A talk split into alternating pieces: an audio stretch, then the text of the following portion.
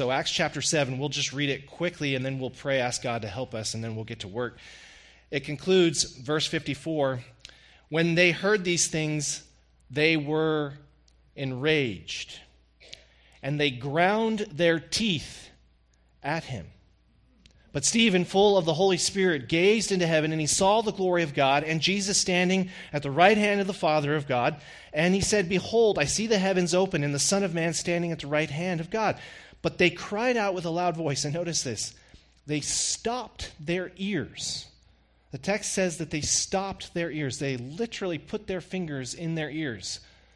Not only were they merely just rejecting what he was saying, they were so enraged they couldn't tolerate to even hear the sound of it any longer. They stopped their ears and they rushed together at him. They cast him out of the city and stoned him.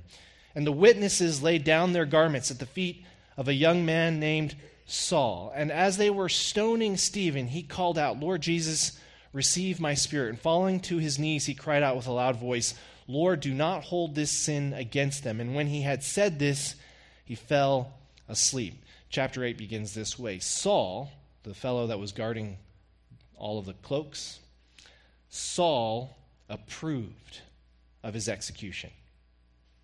It's as though Luke wants to make sure you don't miss this. He is giving his tacit endorsement to what's happening by virtue of the fact that he's watching over the garments of those individuals who are casting the stones. But Luke wants you to understand, no, he really approved of what was taking, of what was happening here to Stephen. Saul approved of his execution. And there arose on that day a great persecution against the church in Jerusalem, and they were all scattered throughout the regions of Judea and Samaria, except the apostles. Devout men buried Stephen and made great lamentation over him, but Saul was ravaging the church, entering house after house. He dragged off men and women and committed them to prison. Now, those who were scattered went about preaching the word. You can't leave off at verse 3. You really need to know what happens in verse 4. Let's pray and ask God to help us. Lord, we thank you so much for all that you have given to us. Father, as we reflect on this text this morning, we pray, God, that you would show us that the Christian life is not only a life lived on mountaintops where we experience spiritual highs and we see your word proclaimed to the nations Help us to understand that as we walk with you, Father, we inevitably will go into the valley as well. And I pray, Lord, that you would remind us today that in the face of persecution, in the face of opposition, in the face of hatred, oh Lord, I pray you would remind us today that just as you were with us on the mountaintops, you are with us in the valley bottoms. We pray you drive that truth home into our hearts this morning. In Christ's name, amen. I'm not sure who first coined the phrase mountaintop, mountaintop experiences or mountaintop high when describing uh, the intense moments of spiritual closeness uh, that one can feel at times walking with God, but it is a fitting description. Um, as I pause in my own journey as a disciple and as I've walked with Christ over the years, there have been clear moments in which it seemed to me that God was just so real, so present. It was as though I could experience Him. I sensed that He was right there with me, in the room with me. There have been times in which I have experienced this. Uh, looking back, I can I can say that I definitely felt it when the night that I prayed to surrender. I surrendered to Christ, and the night I prayed to ask Him to forgive me, and I received Him into my heart. I knew very clearly in that moment that He was right there with me. I've also experienced it while at camps as a youth a teenager, like our teenagers that go to camp, I can remember clear messages given in the sweltering hot Texas summer heat, in which there was just something that's so poignant that stood out to me from the scriptures that even though I'm surrounded by hundreds of other sweaty teenagers, it's like none of that matters. I have Christ right there with me, speaking to me. I've experienced it in quiet libraries, studying at seminary. I've also experienced it in the solitude of walks. I'm sure you have too. We live for those moments in which we sense God is close to us. We live for those mountaintop highs because we want to see God's glory. Unfortunately, if we live a life that is consumed with always pursuing those mountaintop highs, we will miss his leading when he takes us into the valley. And he very much so does guide his children down below for seasons of testing and refinement. We see that here in Acts chapter 7. Stephen has preached to a multitude. He has preached the gospel. He has communicated it so clearly that they understood what he was saying. They knew the truth of what he was getting at. And yet, their response was not the response that Stephen had when he heard the gospel. They did not hear this, as so many thousands did on the day of Pentecost, and feel cut to the heart and convicted and cry out, What do I do? That wasn't their response. When Stephen preaches this message, their response, as it says at the tail end of Acts chapter 7, was to become enraged, to plug their ears to rush together at him. Interesting expression. Uh, it says when they rushed together at him at the tail end of verse 57, uh, in the Greek, literally of one mind. They were already settled on what they wanted to do. It wasn't as though they were going to take Stephen, pull him aside, and say, What should we do with this guy? It says that they, when they heard what he said, they were enraged, they plugged their ears, and with one mind, they rushed at him. No discussion necessary. They knew what they were going to do. They were going to execute him. And that's exactly what they did. You see this, and you're wondering why this crowd's response was different than the response of the crowd at Pentecost. When Peter preaches in Acts chapter 2, thousands came to faith. When Stephen preaches in Acts chapter 7, thousands came to murder him. What we are left with is the reality that Christ is polarizing. Some will be drawn by him to faith in him, and some, when they encounter him, it doesn't matter how winsome the message, it doesn't matter how compelling the logic, it doesn't matter how persuasive the speech, some will reject him. And it's not simply a matter of we disagree. As a spiritual matter, it cuts to the heart and it inflames the passions one way or the other. It either calls us to surrender, or, in the case of these individuals here, it calls us to rage. We shouldn't be surprised at this because Jesus told us that this is what would happen. I want you to flip with me to Matthew chapter 10. I want to show you something that Jesus taught very clearly when it comes to salvation. In Matthew chapter 10, flip over there if you've bookmarked it. In verse 32, Jesus talking, teaching his disciples, makes this statement Everyone who acknowledges me before men, Everyone who acknowledges me before men, that is to say that Jesus is who he says he is, I also will acknowledge before my Father who is in heaven.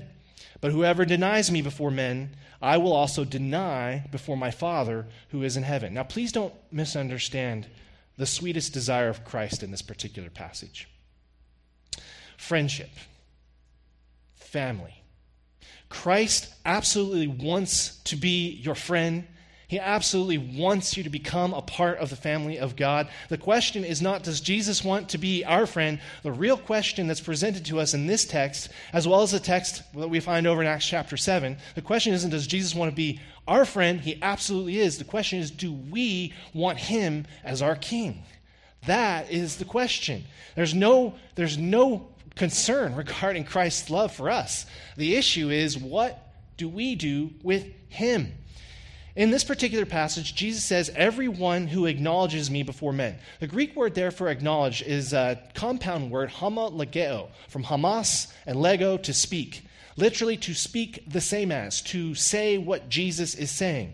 When Jesus says, if you're to acknowledge me before men, it's not simply a matter of saying, yes, I believe in Jesus. I believe that he's a historical figure that lived 2,000 years ago. I believe that some stuff happened and he got killed on a cross. That isn't what Christ is saying in this text. He is saying, if you would acknowledge him before men, you say the same as him. And in case you've missed it, Jesus is quite clear in saying, he is the Son of God. He has come, the sinless, perfect one, to die on the cross for sinful humanity in order to pay the price that we cannot pay in our place, that through faith in what he has done on the cross, we might be forgiven. Jesus is saying, anyone who acknowledges, who confesses the same as him, he will acknowledge before Christ. And this is where this play on words is so crucial. If we would agree with Christ, then as Christ turns to the Father to speak of us, he will speak the same of us that we are with him. But there's an edge. In one instance, Jesus absolutely wants us to become a part of his family. If we would acknowledge him, he would embrace us. But then there's an edge on this text. Whoever, he goes on, whoever denies me before men, I also will deny before my Father. And here we find that there is not only agreement, there is disagreement. There is not only confession, there is also rejection. Jesus promises that if we deny him, that is, if we do not acknowledge him as our King, as our Savior, as Christ before the world, then he also will deny us before the Father in heaven. Now, when it comes to agreement, there are degrees, there are differences. Um, sometimes when individuals get into arguments with each other, uh, they can agree with a lot of the points that are being made by the individual they're arguing with. And at the same time, there could be one crucial point that they disagree with. So even though there is much they have in common, there are still crucial things which they are in opposition. And that's just the nature of it. To be somewhere is to be somewhere specific. I'm not just a vague, abstract preacher speaking to you from the internet. I am a flesh and blood person standing here, right here in this location, speaking to you. And you're right here in this location as well. To be somewhere is to be somewhere specific. If I go home and I want to sit in my rocking chair, my rocking chair is at a specific location. Not only is it at my house, it is at a specific location within my house. If I want to sit in my rocking chair, I've got to go a little bit further than the driveway. I'm going to have to go a little bit further than the front porch, and even the front stairs aren't close enough. No, I'm going to have to get up into the family room, and even then, I'm not yet in my rocking chair. You say, why are you drawing this out? Because the point I want you to understand is when we speak in agreement with Christ, we must be in agreement with Christ. It isn't enough to say there is this Jesus that's spoken of in the Bible, and we like a lot of what he says. We like a lot of what he teaches, but of course, there are always these things that he says and that he talks about that we would, you know, we would take umbrage with. We might qualify it, we might nuance it a bit. That is not what he is calling for. To be in Christ, to acknowledge Christ, you go all the way into that rocking chair you agree with him all in, or, and it doesn't matter how close you are, whether you're standing next to the rocking chair, you might as well be standing on the other side of Kamloops or the other side of the world. To be in agreement with Christ means you come to a point where He is. And then you speak agreement. And if you don't acknowledge Him, then He does not acknowledge you. Now, that is a cutting word. And just so you know how cutting it is, he tells you in the very next passage. Continue to look with me in Matthew chapter 10, verses 34 and 36. In case you were thinking this was an easy statement, he wants you to know it's not so easy. He says, Do not think that I have come to bring peace to the earth. I haven't come to bring peace, but a sword. For I have come to set a man against his father, and a daughter against her mother, and a daughter in law against her mother in law. And a person's enemies will be those of his own household. Jesus is calling for us to give our allegiance to him. And perhaps the most painful cost of that allegiance if we are to be loyal to Him, might just be that such loyalty results in the betrayal of our own family. We might earn for ourselves the scorn, the indignation, or even the rage of those whom we love most. Christ is saying, You acknowledge me before men, and it will not result in peace. It will result in division. To say yes to Jesus is to say no to any other God, any other philosophy, any other New Age movement, or any other form of spirituality. To say yes to Jesus is to say no to all the rest. And there aren't just degrees of quibbling and quabbling where I kind of like this, maybe I'll take a little bit of that. No, Christ is all. And all the rest of the world is not Christ. Just as my rocking chair is here and anywhere else is anywhere else, but not there. Stephen drives the point home. At the tail end of his sermon, he says, You stiff necked, uncircumcised in heart and ears, you always are resisting the Holy Spirit. As your fathers did, so do you. And which of the prophets who spoke of Christ did your fathers not persecute? And they killed those who now, as they killed those who announced beforehand the coming one, the coming of the righteous one, you have now betrayed and murdered him. This is his closing comment. Stephen is driving for a decision.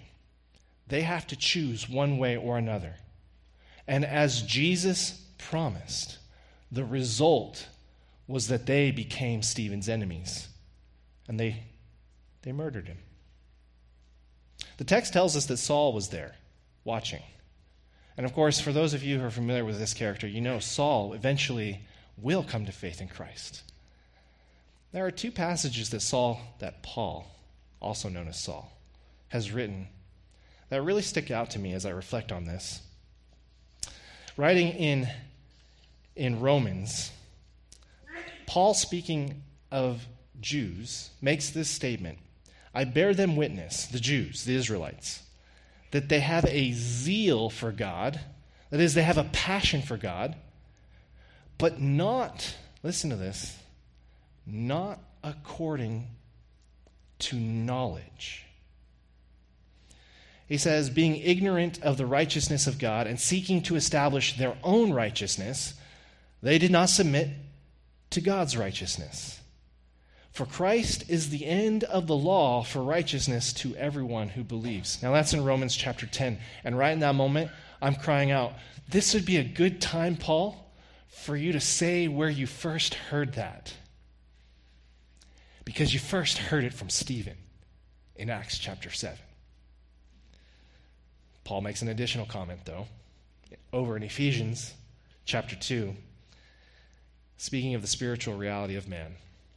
He says, You were dead in trespasses and sins in which you once walked following the course of this world, following the prince of the power of the air, the spirit that is now at work in the sons of disobedience, among whom we all once lived in the passions of our flesh. Listen to this carrying out the desires of the body and the mind. And we were by nature children of wrath, like the rest of mankind. In Romans 10, he says, I bear witness they have a zeal for God. The Jews have a zeal for God, but not according to knowledge. It's not as though their minds are defective, it's not as though they're not capable of thinking, because in Ephesians, he says, they were children of wrath, carrying out all kinds of evil deeds in their body and with their mind. And so we see here in this particular passage, Paul who used to be called Saul, he's teaching through the inspiration of the Holy Spirit that when he was there that day, listening to Stephen preach, it was a lack of knowledge. It was a form of ignorance. We could call it that, absolutely. It was, though, as he says in Romans, an attempt to establish his own righteousness apart from the only righteousness that we can ever have, which is the righteousness that comes by faith in Jesus Christ. His knowledge was misinformed because he believed wrongly that he could actually earn his righteous standing with God. And then, as he's elaborating on that over in Ephesians, he says, We all were like this once upon a time. We were all blind. We were all dead in our sins and trespasses. And he attributes it. He says, we were all following the prince of the power of the air. That is, following after Satan. And that's what we really see when we look at Acts chapter 7. Why all of these people rushed together at him?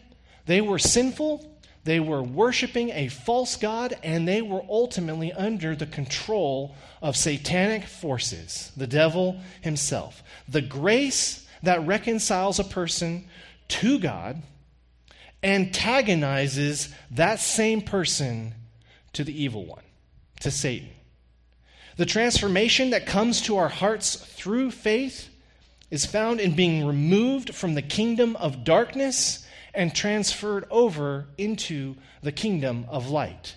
And using that illustration from Scripture, we ask the simple question what agreement could there ever be between light and darkness? What compromise do these two things ever reach? In John, the Gospel of John, it says, The light has shone in the darkness, and the darkness has not overcome it. There is no power other than the power of deception in what Satan has. And these folks, they kill Satan, they kill Stephen because they are under the power of deception. They are under the lies of the enemy. They are filled with their own spiritual stubbornness. And all of this means that they're not able to hear Stephen. They're not able to humbly accept what Stephen is preaching. The text says to us Saul approved of his execution. And it says, There arose on that day a great persecution against the church in Jerusalem, and they were all scattered throughout all the regions of Judea and Samaria, except the apostles. Devout men buried Stephen and made great lamentation over him, but Saul was ravaging the church and entering house after house. He dragged off men and women, and he committed them to prison. When they killed Stephen on that day, it wasn't just Stephen. They had had enough, and this young aspiring Pharisee who had studied under the tutelage of Gamaliel, this man named Saul, whom we will eventually come to know as Paul, he was a zealot. He regarded this teaching as not merely an aberration, but a dangerous heresy that sought to undermine the temple, sought to do away with the covenant as he understood it. And he thought, as he was looking at all of this, that the only course of action was to murder and kill those individuals who were advancing this teaching. And the scripture tells us that as a result of this conclusion, this man, he goes, he gets letters from the chief priests and the elders and the scribes, and he begins a campaign to eradicate Christianity. The text tells us a great persecution arose against the church in Jerusalem on that particular day. And it says later on in the next verse Saul was ravaging the church, ravaging it tearing it apart, tearing believer from believer. He entered into house after house. Uh, Luke doesn't say this specifically, but it almost sounds as though he's going door to door, kicking in doors, looking for anyone that might be a worshiper of Christ. He's going house to house, dragging off both men, and the text is clear women. This is a full scale campaign. I'm surprised it doesn't mention children. I doubt that Paul was actually pursuing children, but considering the rage and the relentlessness which, with which he pursued his per- persecution of the church, a lot of P's in that sentence, it wouldn't have surprised me to hear that he's going after the kids as well. But God has a plan. Romans 8:28 We know that for those who love God all things work together for good for those who are called according to his purpose. Now, if you're there that day and you just watched Stephen be brutally murdered by means of one rock after another being thrown at him, this is not the verse you're quoting to each other. Oh, so sad for Stephen, but don't worry. God's going to bring some good out of this. And yet, as you look at this particular text, you know who is writing that verse? It's from Romans. That's Saul, the man that approved of the execution that organized the campaign to destroy the church in Jerusalem. The murderer eventually writes these words for those who love God. All things, all things work together for good. A couple weeks ago, I was having coffee with some pastors, and one pastor was sharing with us that he recently had been called to the hospital where a young couple in his church uh, had delivered twins. And unfortunately, as a result of a very rare medical condition, both, both twins were going to die. They weren't going to be able to live And he sat there with them in the delivery room in the NICU of the hospital. And uh, he just uh, prayed with them as they were basically waiting for their kids to die, which took a process of about eight hours. And then they eventually passed away and went home to be with the Lord. And both the mom and the dad looked at this pastor and they said to him, Why? Why? As you're considering this text here, Stephen was a phenomenal leader within the church, an incredible preacher. He was able to unpack the covenant and the temple and how all of these things related to Christ in a way that somebody like Peter never did. He was able to explain it compellingly and convincingly. The text bears witness that he was full of wisdom and full of the Spirit, and that great numbers of people were coming to faith because of his ministry. And yet, here in chapter 7, he enrages the mob and he ends up dead. And the question has to be asked why, God? Why would you let that happen?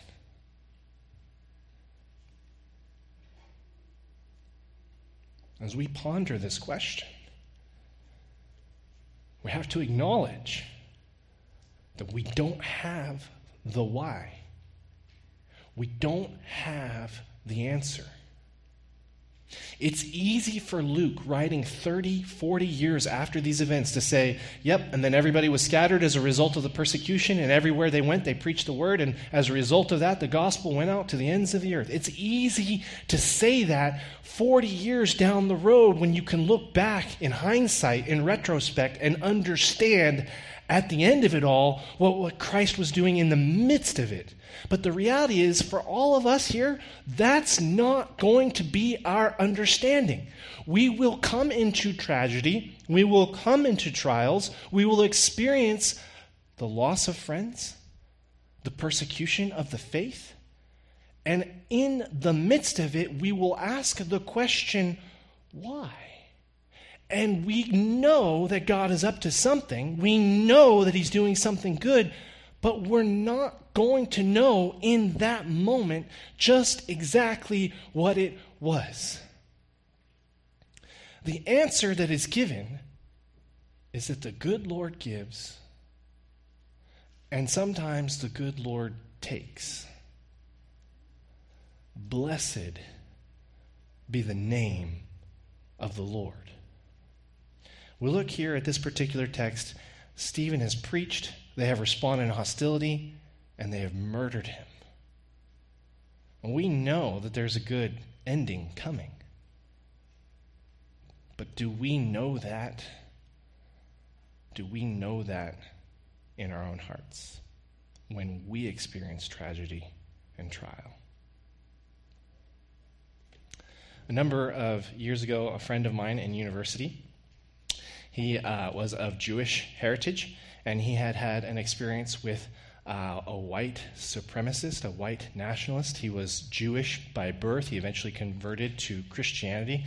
And in his particular neighborhood, and there's really no nice way to say it, um, this individual was, he was uh, a white supremacist. I mean, I, am trying to come up with a nicer way to put it. There's really no way, no way, nice way to put it. He had uh, KKK tattooed on one side of his neck. He had a swastika tattooed on the other side of his neck. This was an individual who subscribed to the teachings of Mein Kampf, who thought Hitler was on to something good and, and supported Nazism.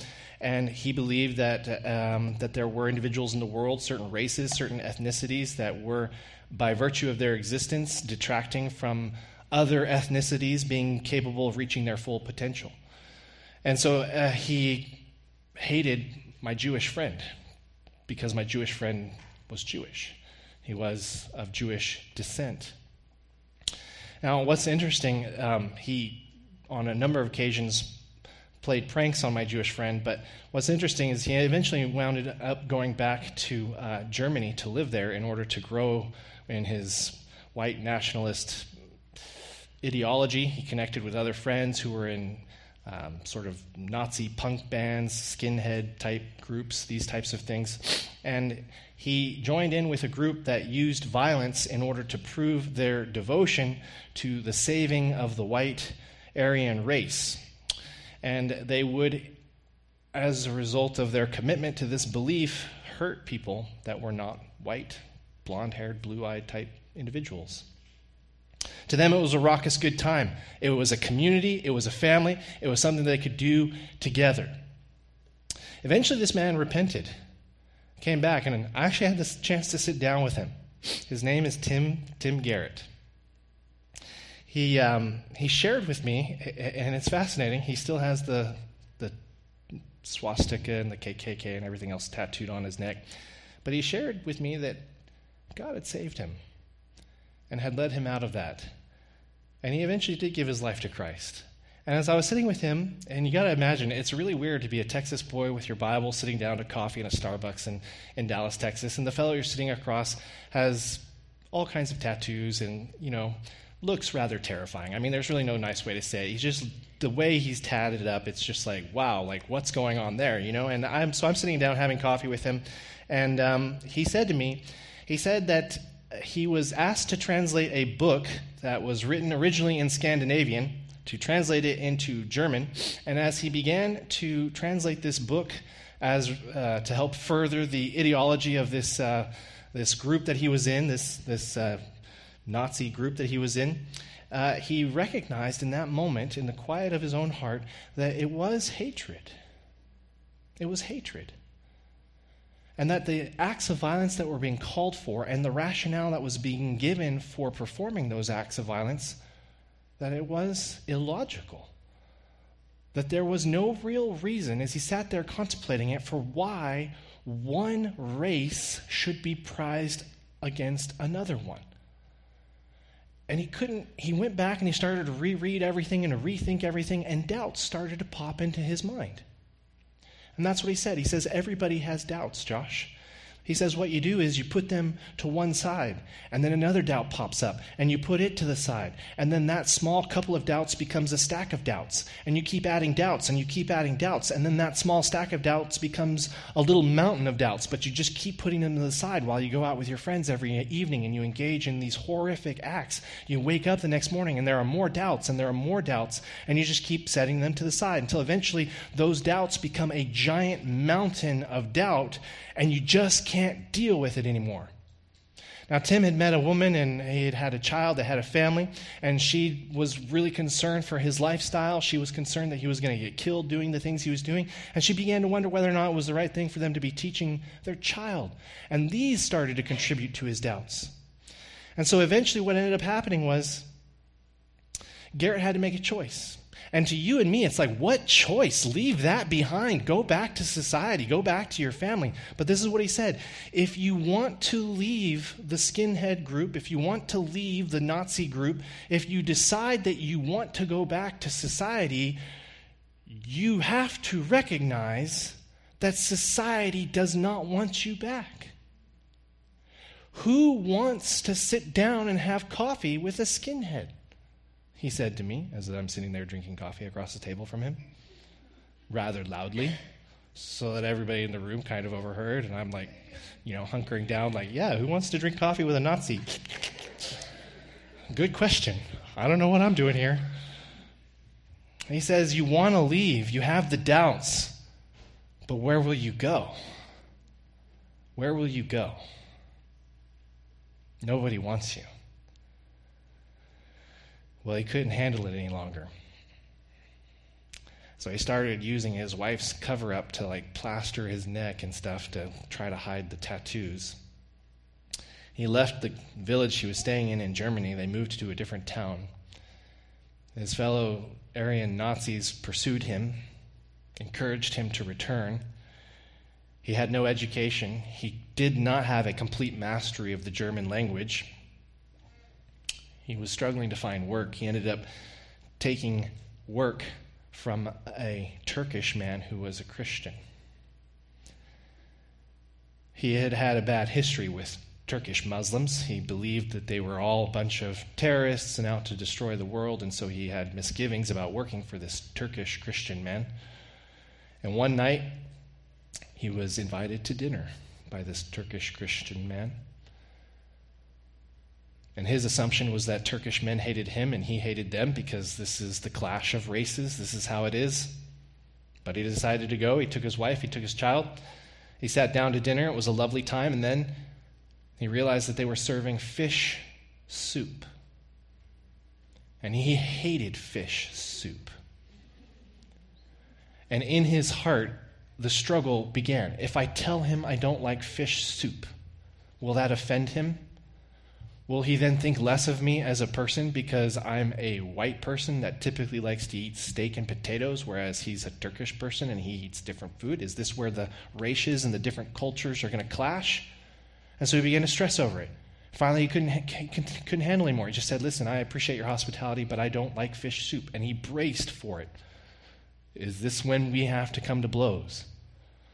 And the Turkish Christian man shrugged his shoulders, said, That's fine. Called his wife over, asked her to prepare something else. She brought in a chicken. Tim says to me, he says to me as he's recounting that story, whatever racist hate was left there in my heart, that Christian man broke it. He showed me love, he showed me kindness, and even when I said I didn't like his soup, he gave me a chicken. The Turkish Christian man who had hired him shared the gospel with him. And my friend Tim Garrett came to faith that night. And he moved back to Texas, where eventually he became a part of my church, and we had coffee one day. I wanted to hear his story. You say, why do you tell me all of that? When Stephen gets murdered, Stephen and the church around him has gone from a mountain peak experience into a dark valley. And we can look at the mob and we can say that was a mob mentality and they were wrong and what they did was wrong. And we can get angry and we can respond equally out of hate.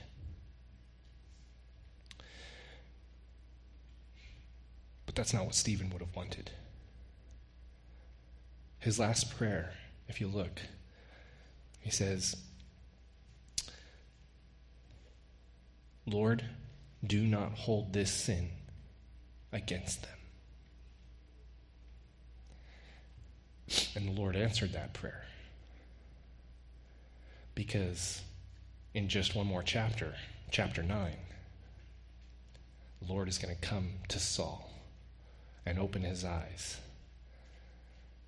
to have faith in Christ, the very man who approved of the execution you and I, we will go into the valley. We will go into moments of darkness. And although we can look at all of these different stories in Scripture and we can fast forward to the end of the book or the end of the chapter and we can see exactly what it was that God was doing, you and I are going to go into the valleys. We are going to experience moments of trial and persecution, and the temptation is going to be so great for us to respond out of anger, out of hatred, and none of that will be an act of faith in Christ who is sovereign over all.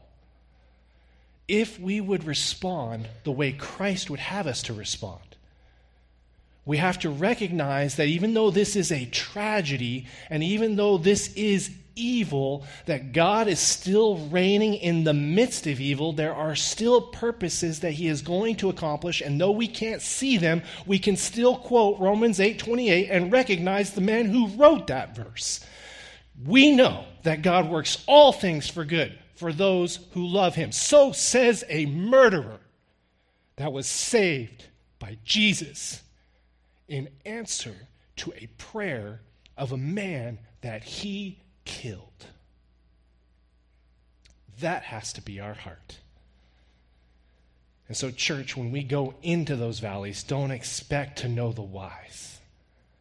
Rejoice in the fact that you don't know why, but that He does.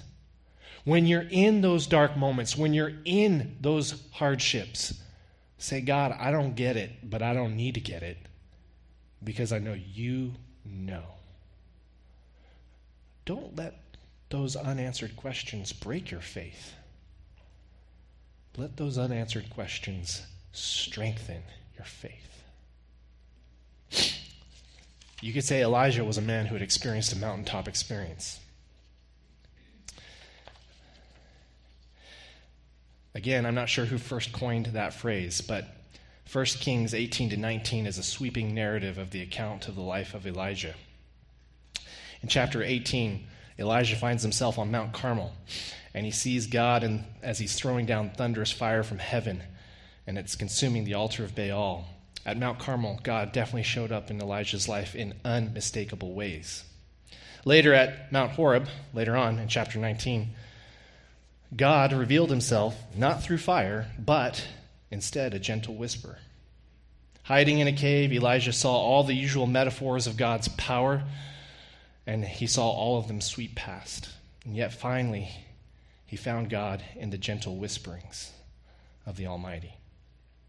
But between these two mountaintop experiences, whether it be Mount Carmel and fire raining down on the idols of Baal, or whether it be Mount Horeb and God whispering to Elijah in that small, still voice. Between these two mountains, as we look at these in 1 Kings 18 and 19, we forget there is a valley between those two. Elijah spent time in the wilderness underneath a broom tree. Between one mountaintop experience and the other, he found himself despairing of life and even praying for death. So broken was he at what had become of his life. And the scriptures tells us that as he was grieving, an angel of the Lord showed up and said, Eat some food. The journey is too great for you. What journey? I'm done. This is over. Forget it. You must have misunderstood me. I'm ready to die now. And Jesus' response there to Elijah was, Eat some food take a little nap. We'll be getting up soon to go on our way. Where? Doesn't matter. The journey is too great. Eat what you need right now.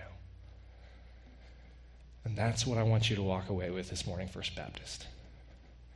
When you find yourself in those valleys, the mountains are coming, but Christ is still there. And he gives you what you need for the next step of the journey. Trust in Him. Pray with me. Father, we say thank you for the valleys. Thank you for all the right ways in which you break us in the valleys. Thank you for all the right ways in which you remove from us the illusion that we get to know everything that's going to happen and we can have it all perfectly planned out, and that somehow, if we can just see far enough down the road, we can anticipate every variable or every conflict and crisis that might come, and we can plan accordingly. Lord, you show us time and again that is not the call of a life of Christian. You are the one in which we are to hope. You are the one to whom we are called to look. And so, Father, I just pray for your people who are gathered here. If we are of that type that is always trying to figure out what's next and never surrenders to you, I pray, Lord, that you would help to remind us that you're there in the valley, that you call us into the valley on occasion and that it's not a moment to despair or to say that there is no God or why. If God is so good, why do such bad things happen? Those are all the wrong questions. Lord, help us to hope in you when we cannot see what you are doing. We pray that in Jesus' name. Amen.